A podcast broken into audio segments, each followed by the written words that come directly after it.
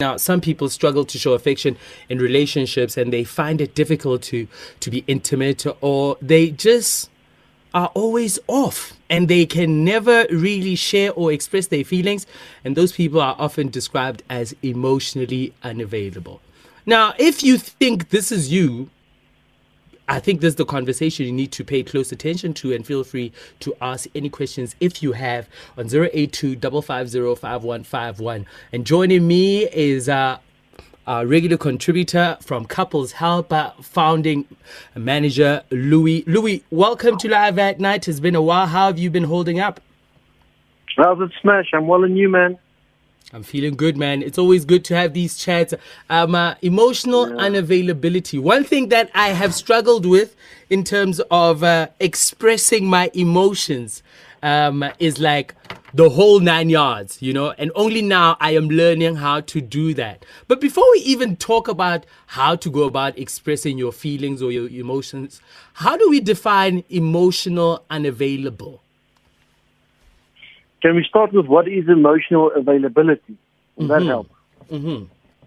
So, if someone is emotionally available, usually in my world, we will say it's someone who's able to articulate emotions, first of all. Second, it's someone who stays close in pain and in conflict.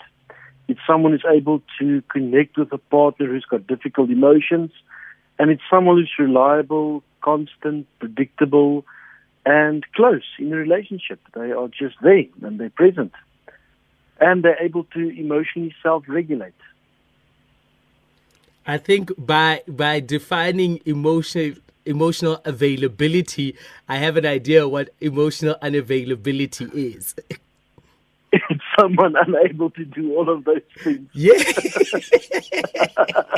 I mean, we are laughing about it, and, and it's it's like it's in it's in layman's terms. Why do we? Why do you think we struggle with availing ourselves with our emotions? You should remember, um, Smash, that emotional availability assumes that um, it has been cultivated in you from, from a young age. Mm. We think we are born emotionally available, but we're not. It's actually a skill or competency that should be developed in us in kids. So it will it will demand a parent or parents that are safe, emotional, and is um, cultivating that part of you as a kid. You will not be able to do something you did not receive, or someone did not mirror in, in you growing up. Oh damn! It's a competency that needs to be developed.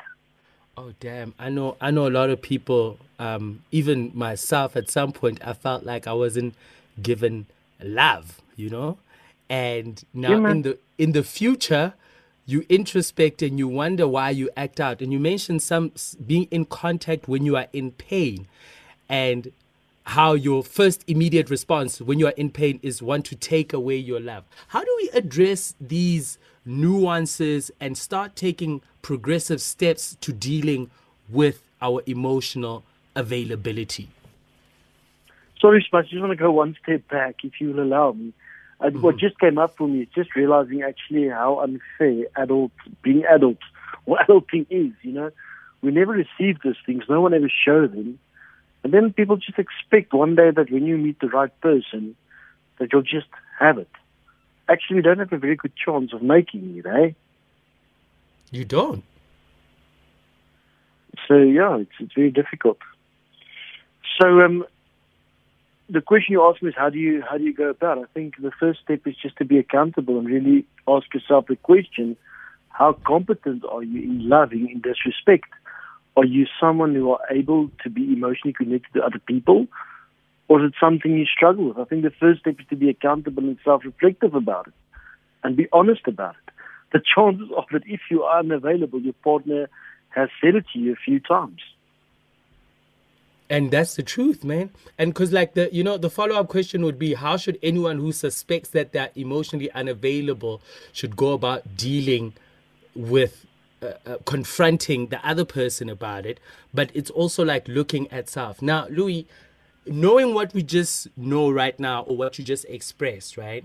Does it mean like before we jump into relationships or if you are in a relationship right now, you need to take a step back and ask yourself from what emotions were given to you and what emotions are expected from you today. How do we navigate that conversation uh, with like real solutions, if you like? You see, that, that's what makes loving so complicated at times. Is that the chances are, if you if you're in a new relationship and in the romantic phase, the first phase, you will not notice it. Well, the first half of your relationship, because of the attachment, the romantic stage, two people are emotionally available. The unavailability is only revealed after the, the commitment phase. So the chances are that in the first half of your dating period, you will not even know that your partner has got that problem or that challenge. It's only when you go from the dating and the romantic to building a bond where it's revealed, where it comes out. Hmm.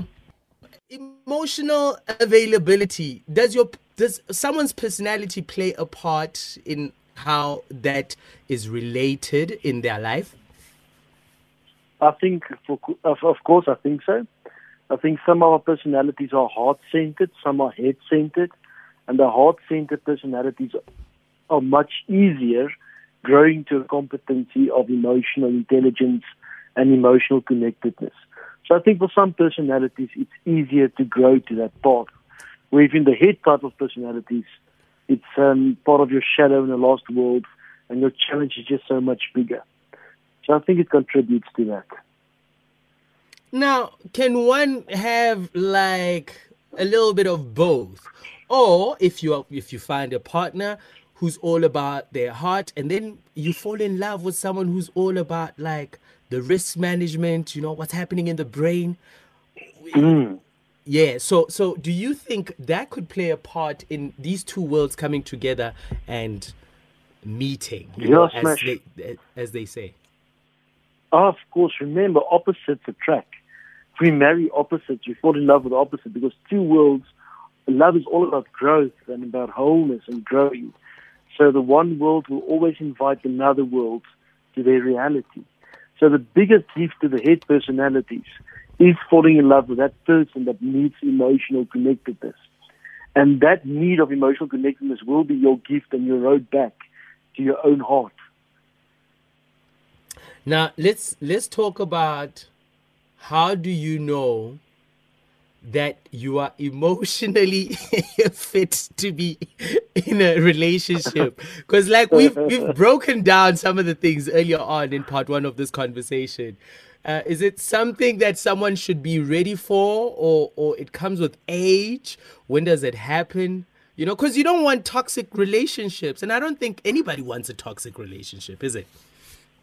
Yeah i don't think you need someone that's emotionally connected when you start dating. I think to find that person will be hard. You need someone who's willing to learn it. I think that's the first thing I would like you to remember. You don't need to marry perfection, someone who's capable, but just someone who's willing to learn that. That's what you need to go for. And I think all couples should make a note tonight somewhere that growing to emotional connectedness is part of the journey of love. That's one of the, the growth things they will go through. Um, so you're not broken if you don't have that. It's one of the stations. We fall in love. The next step is commitment. The next step is let's grow as a couple to emotional connectedness. And whether you're able to do it or not will determine if the relationship survives or not. Let's talk about those couples who are between a rock and a hard place, and one is, both of them are emotionally unavailable to each other, yet they still live in the same household and they are listening to this radio show right now. What do you have to say to them? It must be a very lonely place. Love mm. is only love when it's when it's felt and experienced on an emotional level. So the probability are that um, those people would probably feel very alone. Let's talk about the tools. And, uh, uh, let's also talk about the tools that they can that they can um, think of implementing practical tools, uh, as as I would say?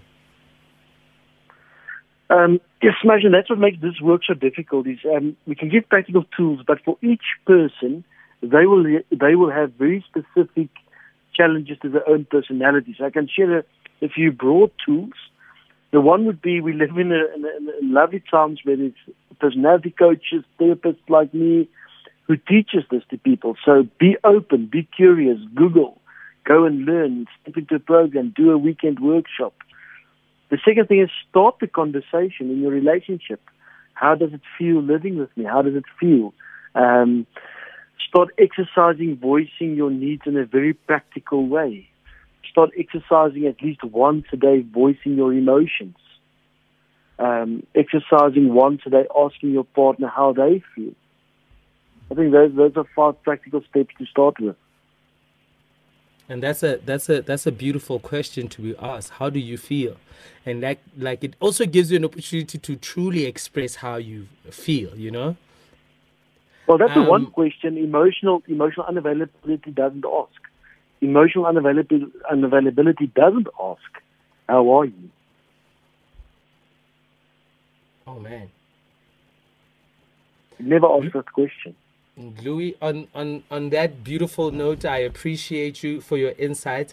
Um, uh, I'll be I'll, I'll be going through some WhatsApps about uh, this chat because it also just took me a step back, you know, um, on a level of saying like it's actually what you are willing to learn about yourself and willing to see where you lack and where you can grow, and that's what love is, you know. Um, fulfilling each other, I, growing together, and and and you know when you when you fall, picking yourself up and wanting to do better. When you said accounting, you know accounting speaks to that, like making sure that when you do get up, you will you will account to what made you fall and making sure that in the future it doesn't happen. And if it does happen, forgiveness is I, I guess is the is the harmony, you know? Yes. And love is all about developing the competencies. It's developing your skill like every other skill. And be brave. Learn that. Louis, thank you so much for your time. I really appreciate this chat. Smash. Have a lovely evening. Cheers. Louis Venter, founder of Couples Help. Uh, go and check him out. Um, uh, really amazing work that he does. Um, uh, he's got also a workshop called Art of Loving, and all the details uh, should be on their social media. Couples Help. It's that simple.